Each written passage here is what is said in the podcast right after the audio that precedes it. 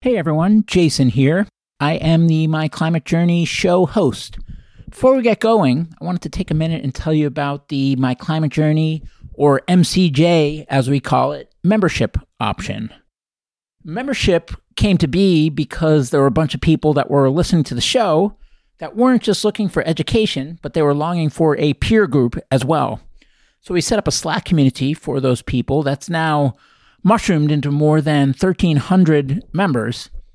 There is an application to become a member. It's not an exclusive thing. There's four criteria we screen for determination to tackle the problem of climate change, ambition to work on the most impactful solution areas, optimism that we can make a dent and we're not wasting our time for trying, and a collaborative spirit. Beyond that, the more diversity, the better. There's a bunch of great things that have come out of that community, a number of founding teams that have met in there, a number of nonprofits that have been established, a bunch of hiring that's been done, a bunch of companies that have raised capital in there, a bunch of funds that have gotten limited partners or investors for their funds in there, as well as a bunch of events and programming by members and for members, and some open source projects that are getting actively worked on that hatched in there as well. At any rate, if you want to learn more, you can go to myclimatejourney.co, the website, and click the Become a Member tab at the top. Enjoy the show. Hello, everyone. This is Jason Jacobs, and welcome to My Climate Journey. This show follows my journey to interview a wide range of guests to better understand and make sense of the formidable problem of climate change and try to figure out how people like you and I can help. Today's guest is Dave Snydacker, founder and CEO at Lilac Solutions, a lithium extraction company based in Oakland, California. Lilac's unlocking new lithium resources to provide the raw materials needed for electric vehicles and grid batteries. Dave is an expert in battery technology and holds a PhD in materials engineering from Northwestern University. I was excited for this one because electrification is so important. And as the EV transition plays out, we're going to need a lot more batteries. But in order to get the batteries, we need resources to power the batteries. And in order to get the resources to power the batteries, lithium is important. Now, how lithium is extracted matters. How cost effectively it can be extracted matters. And how much of it we can extract also matters. We cover a lot in this episode, including an overview of battery technology and lithium and where it fits in the current extraction processes, where they missed the mark or where the growth in supply might be stunted, what some levers could be to unlock that additional supply in a way that's cost effective and can keep up with the demand that we are seeing and will see in the future. And we also talk about Lilac solutions, where they fit in, their progress to date, where they're going, and also how to bring breakthrough technologies like this to market in general, what Dave's learned along the way, and what advice he has for other founders looking to do the same. Dave, welcome to the show. Hey, Jason, great to be with you. Did you tell me, well, you did tell me before we hit recording that this is your first podcast ever? I think this is my first podcast ever. Yes. And I've been a long time listener, huge fan of the show. So really excited to be on. And not only that, we, well, I mean, we didn't know each other, but we went to the same alma mater for undergrad, Wesleyan. Yeah, which is pretty unusual that I run into Wesleyan folks in the clean tech space as a smaller school without an engineering program. So always super excited when I do. Amazing. Well, to kick things off, What's Lilac Solutions? Lilac Solutions is a lithium extraction technology company. We've developed a new process to increase production of lithium raw materials to supply the battery industry and electric vehicle manufacturers. And how did you come to be working in this problem space and on this company? What's your origin story? And you can start wherever you like. You can start at birth, you can start in college, wherever you have artistic freedom. Yeah, great. So I grew up in Rhode Island on the ocean, and environment was always a big thing for me personally. And sea level rise in particular was something that was clearly going to impact my hometown and and so wanted to work in the environment on the climate problem did undergrad at wesleyan there was no engineering school there but got really interested in biochemistry so my undergrad was focused on biochemistry but by the time i finished college i was feeling like I needed to work on batteries or, or solar panels. Like that was where all the action was at and needed to somehow get into that space. So, what year was this, Dave? 2009 is when I finished undergrad. Uh huh. And what made you choose batteries and solar panels as the two areas to choose from? Well, I had looked, as a biochemist, I had looked at agriculture and biotech, biofuels but then you just looked at the efficiency of photosynthesis, the efficiency at which a plant can convert sunlight into energy or a fuel. And it was very, very low. And so I was just in awe with the kind of natural world and amazed by all the the machinery of the cell, which I had been studying. And yet I knew humans needed to do much better than that in order for us to maintain our modern standard of living and address climate change. So the solar panel and the battery together were that very basic machinery of life of, of harnessing the sun and putting it into a usable form, but just so much more efficient than what a cell could do. And so that's what kind of pushed me away from biochemistry and into materials engineering, which is what I focused on in grad school. Great. And then at what point did the idea for Lilac begin seeping in, and how did that come about? Yeah, so at grad school, I worked on batteries. So I joined the Wolverton group at Northwestern, which is was an awesome experience. We had like six or seven people working on advanced batteries with funding from the Department of Energy and from Ford Motor Company. And so most of my time there I was working to improve the performance of batteries and to improve the durability of batteries. So, working on new cathode materials, new anode materials, and electrolyte materials, the main components inside the battery that store energy and help the battery function. That was my core focus. And I also spent a lot of time at Northwestern working with student groups. So, one of the things that I realized when you spend a lot of time in higher education, as I did, is that professors are really good at giving you the basics, at getting you up to the technical state of the art. But in the coursework, you're not going to get exposure to what is happening two years from now, five years from now, usually that's not something you can get in the coursework. So I got together with a bunch of other students at Northwestern, other PhDs, undergrads, business students, and we formed a new student group which centered around technology seminars. So we would get together every week and somebody would present on a different aspect of the new clean energy economy. And it was in that seminar series where I made some of my best friends but also learned a tremendous amount about how my engineering skills could be applied to industry looking forward.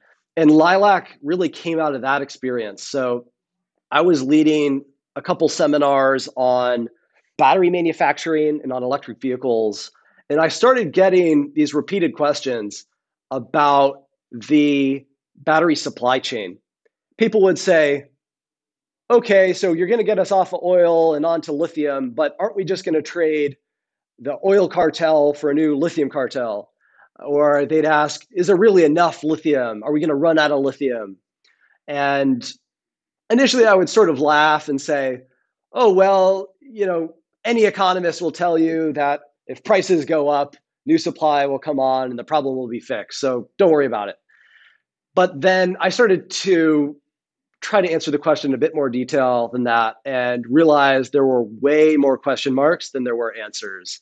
And that lithium supply in particular was a huge challenge for the electric vehicle industry and a big opportunity. And so started working in lithium extraction. So before we jump into to what you started working on, can I just double click on that? What were some of the challenges that you observed and what were some of the open questions that kept you awake at night about the lithium supply chain? Yeah, so the the challenges were twofold. First, the total lithium reserves. And reserves are the body of raw material in the earth that are economically feasible. And there were only maybe five or 10 major deposits globally that were capable of producing lithium economically. And, you know, five to 10 projects was not going to be enough to build a global EV supply chain. So the kind of the size of the reserve was number one. And then number two, there were some new resources, some bigger resources spread across a larger number of sites that were interesting, but the technology needed to upgrade those speculative resources into economic reserves was lacking. And the work that had been done to develop technology for that purpose was pretty narrow and had not been very fruitful. So it was on the on the resource size and on the production technologies where I saw some serious concerns and a great opportunity. Okay, well, I have some questions, but before I ask them, I'm going to restate what I think I just heard just to make sure that I have my facts straight. So basically, you knew that lithium was an essential component to power the widespread EV adoption. And when you looked, there were only a handful of deposits that could, where you could get lithium economically, and that wasn't going to be nearly enough. And there were other places that were more prevalent where you could potentially get those deposits, but in order to do so economically in that broader spectrum beyond the five or 10, you needed technology that didn't yet exist and there was a gap. Is that right? Exactly right. Okay. Well, my first question then is with the, the five or 10 sites where you could do so economically, what were the criteria with the existing tech, not the tech that you were envisioning, but with the existing tech, what did it take to, to do so economically to fit into that five or 10? Yeah. So at the time, and this is still mostly true today, there were only five or 10 interesting sites, and they were divided into two different categories. So the categories were brine resources, which are saltwater deposits, and that's where Lilac focuses. But the other category is hard rock ores, which looks more like a conventional mining project. And about 80% of the world's lithium resource is in the brines. But when you look at new production over the last 10 years, 80% of that has been from the hard rock. So there was a imbalance between where most of the resource was and where most new production was coming from. And that really highlighted the challenge. But getting back to your question of what does it take to bring those resources into production, on the brine side, you need a high grade of lithium and you need the ability to permit very large evaporation ponds. Evaporation ponds are the technology used to produce lithium from brine resources today. You basically pump the naturally occurring salt water up from underground spill it into a long series of evaporation ponds that can be up to 10 kilometers across. And then over a course of up to two years, that brine is slowly concentrated and you remove all the low value salts, which is 99.9% of the brine typically. So most of that material in the brine is removed. And then finally, you end up with a concentrated lithium chloride solution at the very end. But a lot of the lithium gets lost in the process. And it's a process which is very difficult to permit and very slow to bring online. and then limited to that small number of resources. So there were all those reasons meant that brine projects weren't able to quickly ramp production in order to meet demand for electric cars. And so those brine resources, they've been losing market share. So the five or 10 that existed at the time, were those more brine or those more hard rock? So this is really kind of five to 10 of the biggest projects. They're basically three or four big brine projects. And, you know, at the time, there was only one large hard rock project. Now there's more like five large hard rock projects. But the number of brine projects, of large successful brine projects, has basically stayed the same. And when you saw that there were other potential resources that could be accessible, but the tech was lacking. What did the landscape look like in terms of those resources, and how was the tech lacking? So, the landscape I always envision as a pyramid. And there's a, for people who have studied oil and gas or mineral resources, there's this classic pyramid where at the top you have a small number of sites with a very high grade resource. And as you go down the base of the pyramid, you get to lower concentrations of lithium, but a much larger resource base with more sites that can be developed. And so outside of the existing production, which was you know, three or four brine projects, there were dozens of sites with large amounts of lithium, but at a lower concentration where conventional technology would not be applicable. And it's those sites that seemed like the frontier for lithium. That was going to be the answer to how we solve this problem and brought online the new production needed for electric vehicles. What was it about the existing tech that inhibited it from being a viable enabler for these lower concentration projects?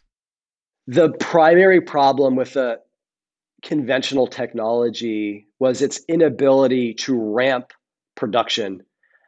And that's related to its limitation to high grade resources, the fact that you can't use it at many new projects, and it's also related to the low recoveries. So most of the lithium that they pump out of the ground is not recovered.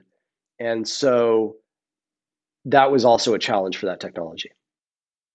Uh huh. And so as you dug in and started uncovering these insights, then what? Yeah, so the the big moment for me was realizing there was a category of technology called ion exchange, which could use oxide materials to extract lithium. And my PhD was focused on designing new oxide materials to absorb and release lithium in a battery. That's how a battery works. You have these oxide powders in the cathode that absorb and release lithium every time you you charge and discharge. And what I realized is I could use that concept and apply it to a new mining process for extracting lithium from these saltwater deposits. And that was really the moment where I realized that that my skill set could actually make a big impact on lithium production. So were you still in an academic setting at the time? Yeah, so I was still in my PhD at the time, working on battery materials. And I started a new project at Northwestern to look for new ion exchange materials. So we came up with a list of new materials at the university and published that work. Later, I would go on to start Lilac and develop the Lilac product, which is a similar concept, but a, different set of materials and technologies.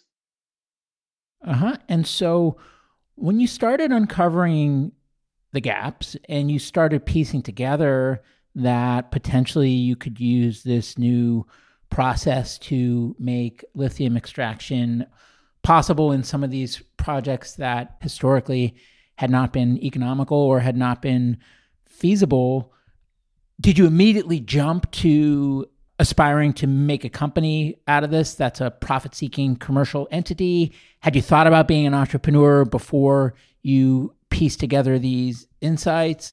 Talk a bit about that process and how building a company became the right vessel for you. I wanted to work for a startup because I just believed in the power of innovation and capitalism that would come together in a startup. And but I had looked at all these I'd watched all these failures in the battery space. So I had sort of assumed that I would just join a battery startup. And then I watched like probably 300 battery companies announce that they had the next breakthrough battery technology and then just hit a brick wall when the materials wouldn't really cooperate it would fall apart. And so i was starting to second guess my career path of joining a battery startup i had gone out to interview for a bunch of battery companies and didn't really click with any of those companies and was sort of a reluctant entrepreneur at first. I was a little bit intimidated by the business end of things. I just had no exposure to accounting and you know how I was going to pull the the financial end of things together. I was very intimidated by that. Initially assumed I would need to go find a CEO to be CEO for me so I could focus on the technology. But was surrounded with a really great community of people at Northwestern including Samir Mayekar, who started a company called NanoGraf, and Ben Hernandez, who started a company called Numat. And those guys really encouraged me to just go for it. Said, you know, hey, you can really figure this stuff out. You know, if an MBA can do this, it's not rocket science. You can definitely, you know, figure the numbers out here and you know we can help coach you through this and and that was tremendously helpful for me in making the leap and so when I finished that PhD in 2016, I made that jump and incorporated the company. And we could probably spend a whole episode on any one of these chapters, so we need to be careful not to not to get spun up in the weeds in any one particular spot as tempting as it might be, but with the benefit of hindsight, so you started the company in 2016, what's the Cliff Notes version in terms of the key chapters along the way and where are you today? Yeah, so I started the company in 2016, relocated out to the Bay Area, and we've been scaling up by 10x every year. So basically, every year for the last four years, we've moved into a new, bigger lab space, scaled up the technology by 10x, and raised another financing round. So it's been a really rapid journey, and we just raised our Series B. So you incorporated the company did you have a team at that time or did you get some capital to go find a team or because there's a lot of these chicken and egg scenarios when you're starting something from nothing and so after you incorporated or at the time of incorporation what did you have and then how did you break that chicken and egg cycle? Where did you start? What was the first pin that fell into place? Yeah so initially it was just me moving out to the bay area and by yourself? first yeah. And I applied for some accelerators out here that didn't click, but did start to develop a community with the other companies in those accelerators and that have worked with with some of the investors out of Boston, out of the Bay Area.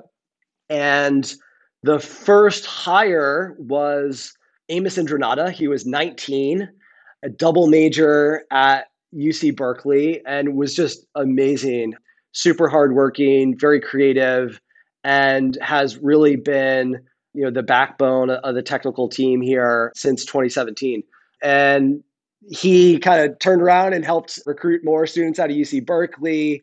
We got connected with the Stanford community through Dave Danielson at Breakthrough Energy Ventures and linked up with our chief development officer, Tom Wilson, and our head of South America, Felipe DeMusi. And yeah, have really just been building the team out here in the, the Bay Area ever since.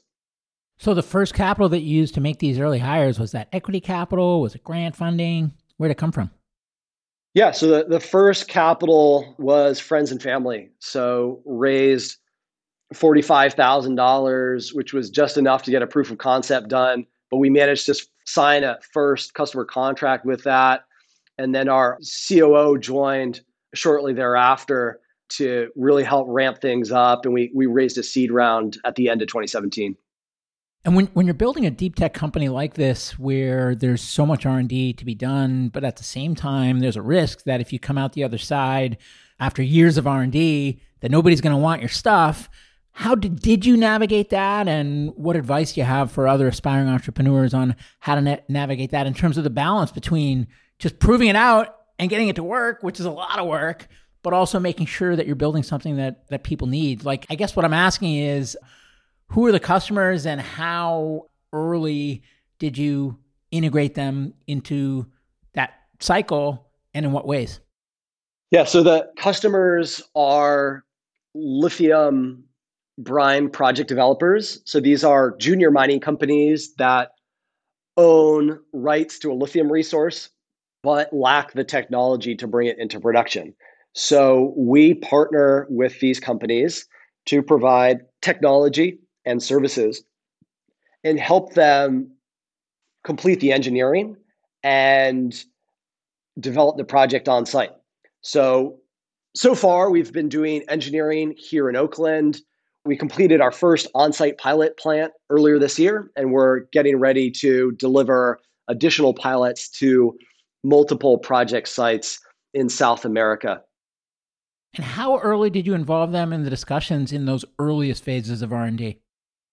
very early on and that was something I, I learned at northwestern there was a strong startup program there and one of the things they train you to do is just be fearless at making phone calls so you know i was just you know cold contacting people on linkedin getting people on the phone learning about their problems pitching the technology getting their feedback it's a very iterative process learning from the resource owners about what they needed and doing that early on, even before our first seed round, really helped to supercharge our story.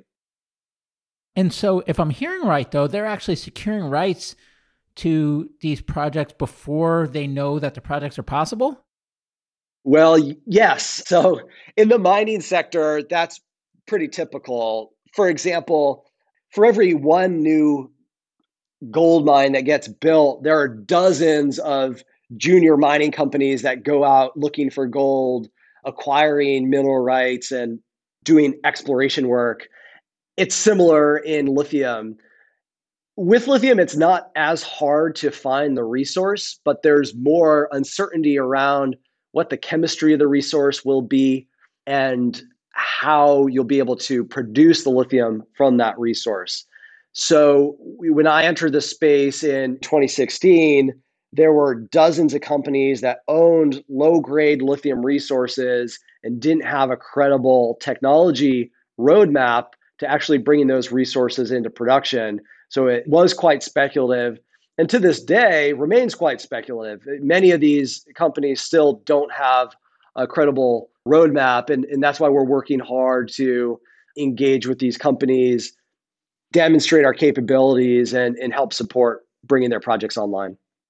Uh-huh. And so without Lilac, what percentage of the projects that they acquire rights to end up manifesting successfully? And then, I mean, maybe it's too early to say, but how do you anticipate that Lilac can help shift their batting average in that regard? Most lithium projects today, and most lithium brine projects in particular, are not economically feasible with conventional technologies. So they're really stalled looking for a technology solution or simply waiting for somebody to come in and buy them and figure it out.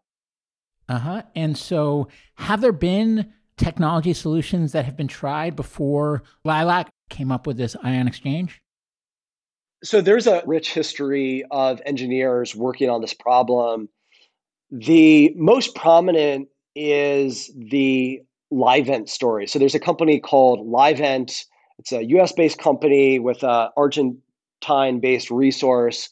And almost 30 years ago, they brought online a new project in Argentina using an innovative technology. And I have great respect for their team and, and what they did there. They used an aluminum based absorbent bead The problem is that bead has only worked for higher grade lithium resources.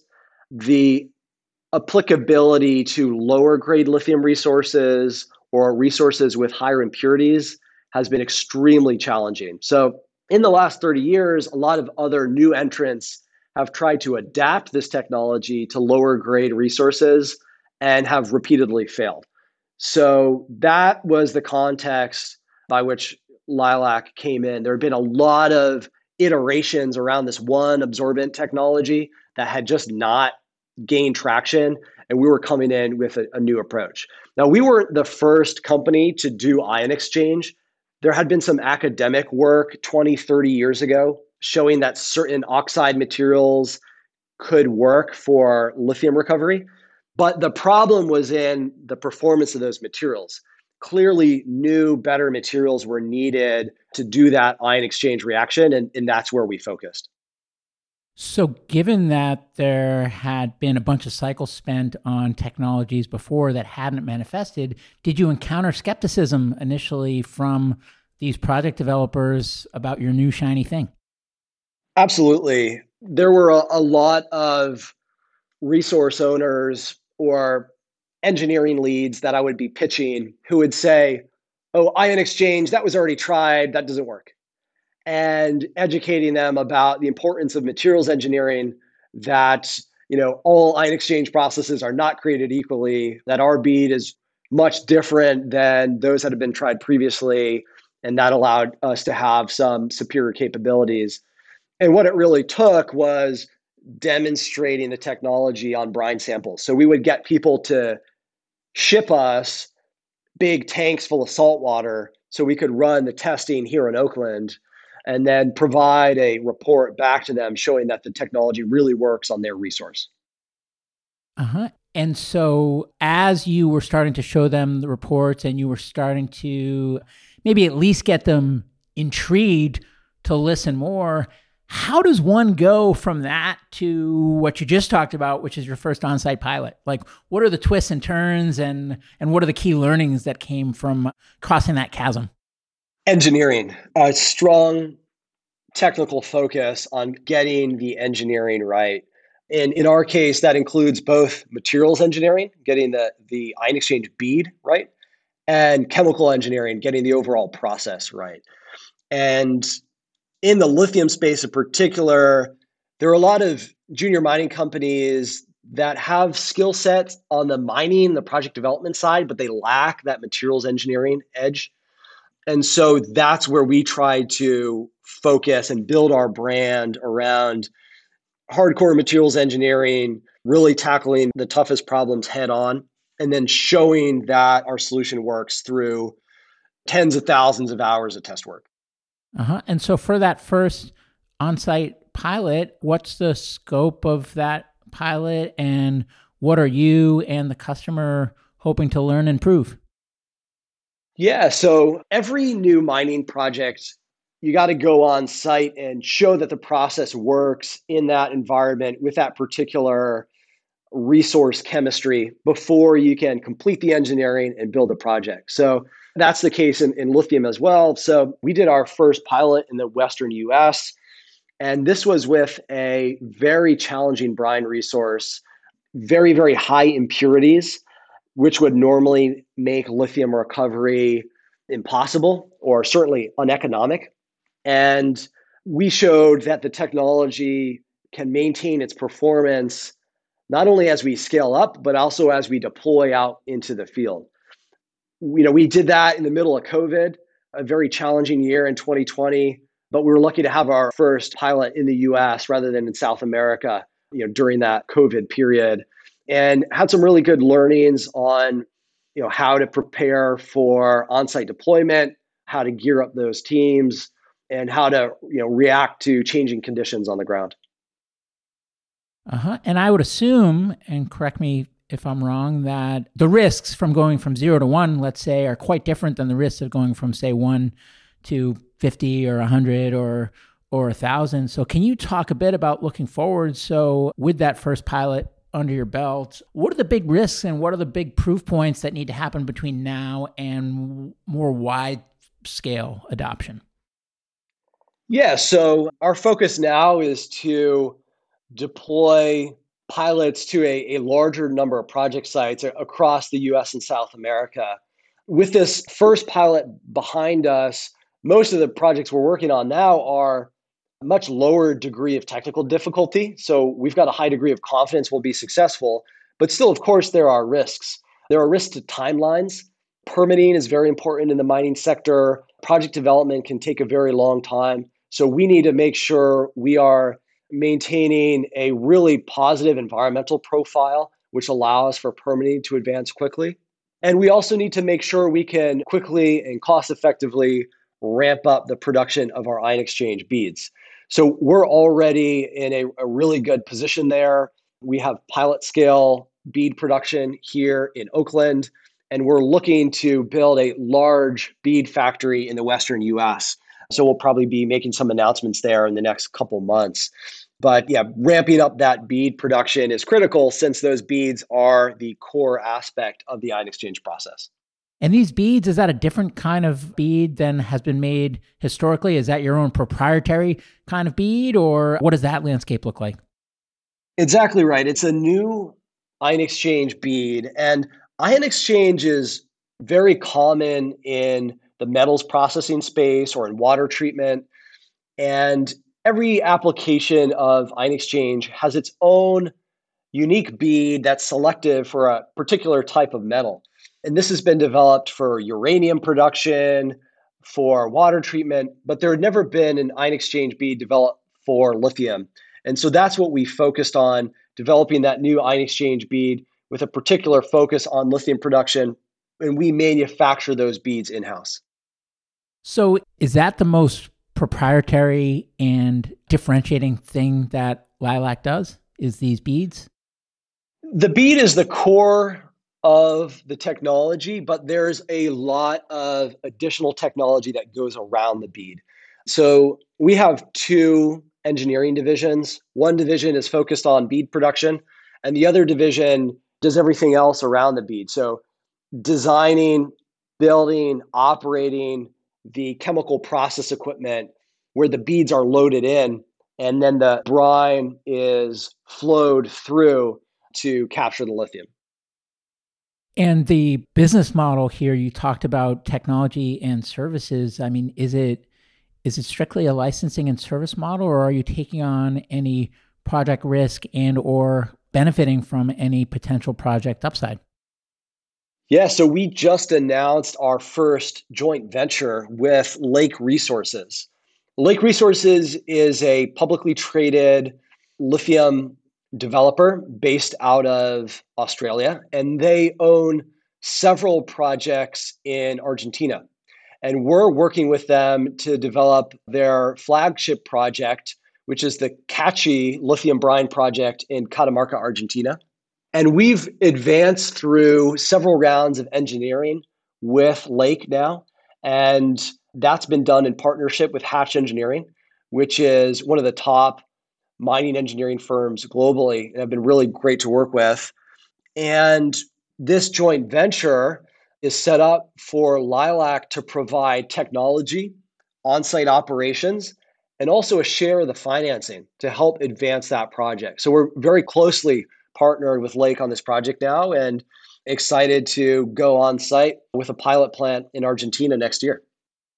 Amazing. And this is it's more of a general question, but when you think about building this type of capital intensive business, how do you think about the different sources of financing? Uh, it sounds like you've done a lot with equity. Have you done much with grant financing or project finance or, or even philanthropic capital in the early days for that matter? And, and in hindsight, would you do anything differently than the decisions that you made to date? Yeah, so we didn't get much grant funding. Most of the federal grant funding in the battery space was more focused on battery technology. But we did have a wonderful base of support in the philanthropic community and in the impact investing community in particular. So we worked with Prime Impact Fund very early on, and Matthew Nordan joined our board back in 2018. It was incredibly supportive, and a community around the Prime Impact Fund, the Prime Coalition, really rallied around Lilac to support us at, at the very early stages, which was incredible.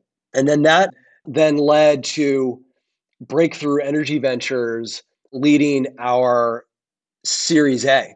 So, mission focused, not philanthropic, but mission focused venture capital. And over the last 12 months, we've really seen the whole financial community pivot towards supporting climate solutions, which has been absolutely amazing. And switching gears again, we've talked about the economics of lithium mining. We've also talked about the importance of lithium mining to power the electric vehicle revolution and other important uses. What about the ethics of lithium mining? You, I hear a lot of criticism about the ethics of lithium mining, and I'm curious, in your view, what are the primary criticisms that you see, and and which of them are warranted, and which of them might be either misinformed or overblown? Yeah, this is something that certainly attracts a lot of attention. And I think there's a whole, you know, basically class of pundits out there who like to have a sort of gotcha take on the battery supply chain and say, oh, well, you know, you're moving away from oil, but it's not a solution because there's still environmental impacts. The reality is that lithium production today is already much, much better for the global environment in terms of CO2 as compared to gasoline. There are some local impacts, though, and those local impacts are important. It is extremely important that local communities feel respected and consulted and feel like they are benefiting from development in their area, in their community. And so it's important that when projects are developed, they have a limited impact on land and water. And that's that's front of mind for us as we look at these projects. The major environmental benefit for lilac is the reduction in the, the physical footprint at the surface. So today the evaporation ponds require you know up to approximately 10,000 acres whereas our projects are are tens of acres. And so that that reduction in physical footprint is important, particularly for communities where tourism is important or where there's a spiritual connection to the land. What's the why behind Lilac? Why do you and the team get up every day and do the work that you do? For me, the big driver has always been around climate. Growing up in a coastal community in New England where the whole culture revolves around the beach and the ocean and knowing what's going to happen to coastal communities if the Greenland ice sheet is lost and eventually the Antarctic ice sheet is lost. And unfortunately, you know that's the path we're on today. Those were just unacceptable outcomes to me. So that was always the big driver. And now, you know, there's certainly a big wealth creation opportunity. You know, we're pushing to build a big category defining company which will be a, a big player in, in supporting the EV transition. And if you're successful beyond your wildest dreams with Lilac, what have you achieved?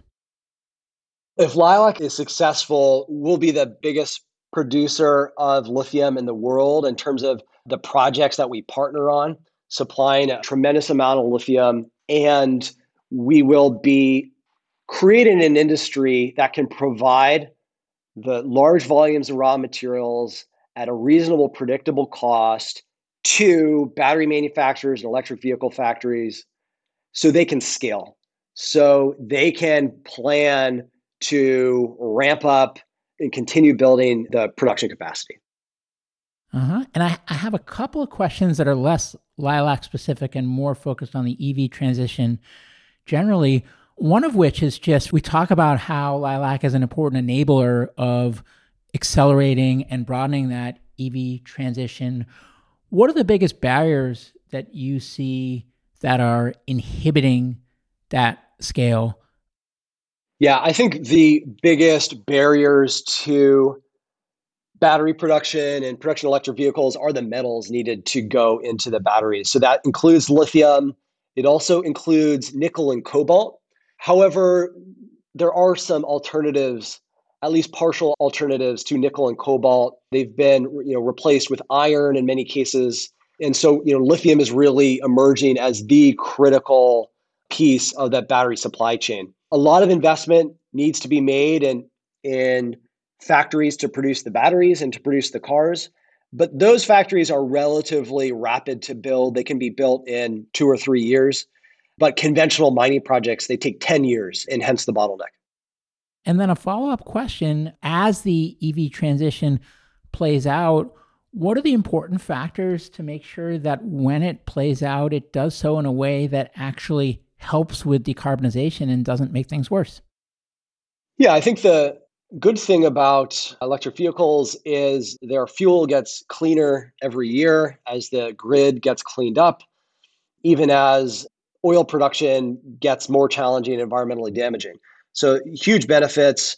However, the grid operators and electric utilities need to do work to make sure that electric vehicles are leaning most heavily on wind and solar and timing the charging for the most economic efficiency and the, and the lowest greenhouse gas emissions. If you could wave a magic wand and change one thing that's outside of the scope of your control that would most accelerate the progress of the EV revolution and of your efforts with Lilac, what would you change and how would you change it? I would love to see the government support electric vehicle deployment in the US broadly rather than picking winners or picking technologies to offer incentives to help people buy or lease electric vehicles. I think that's the tide that lifts all boats and, and helps the industry scale and compete. Uh-huh. So the more demand for EVs, the more demand for lithium, the more demand for lithium, the more demand for lilac, and the faster people switch out of their fossil car. Correct. Nice. And where do you need help for anyone listening that's inspired by what you're doing? And I happen to know anecdotally from our members and audience that there's a lot of people that are interested and inspired by what you're doing. Who do you want to hear from? How can we help you? Yeah, thanks. We are hiring rapidly now. So we're hiring a lot of engineers in materials and mechanical and chemical engineering, and also field engineers and field operators, adventurous types who are excited to go down to some really far out locations in South America in the high desert, surrounded by volcanoes, to install and operate these processing plants. So, yeah, recruiting engineers, recruiting operators, and a big focus on finding people to, you know, travel down to South America and work with our local folks down in South America.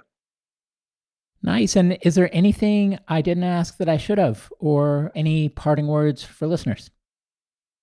Let's see. I don't I don't have anything in particular. Just would say that this has been you know, an amazing few years for me personally, watching this whole industry grow and come together and watching the impact investing move from seed stage to series A and now into growth equity has been tremendously exciting and and I'm feeling more optimistic than ever that Lilac will be able to scale and this whole industry will be able to scale.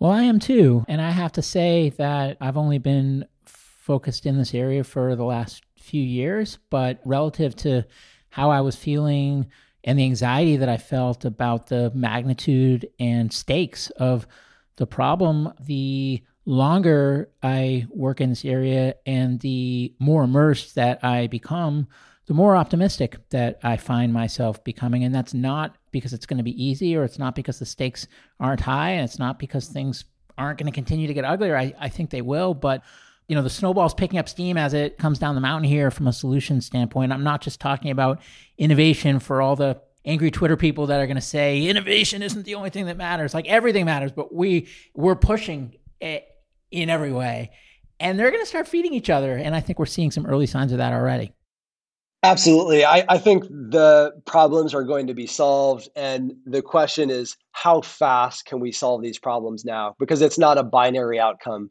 with climate. It's keeping as much of the fossil fuels in the ground as we can. And to do that, we got to go fast. Yeah. Well, Dave, awesome what you're doing. Awesome that you took the time to come on our show. And I feel so honored that we were your very first podcast as well. Hopefully, we, we lived up to the hype here. Yeah, thanks so much. Really excited to have the opportunity to catch up with you and in your community and stay in touch. Sounds great. We're wishing you and the Lilac Solutions team every success. Thanks so much. Hey everyone, Jason here. Thanks again for joining me on my climate journey.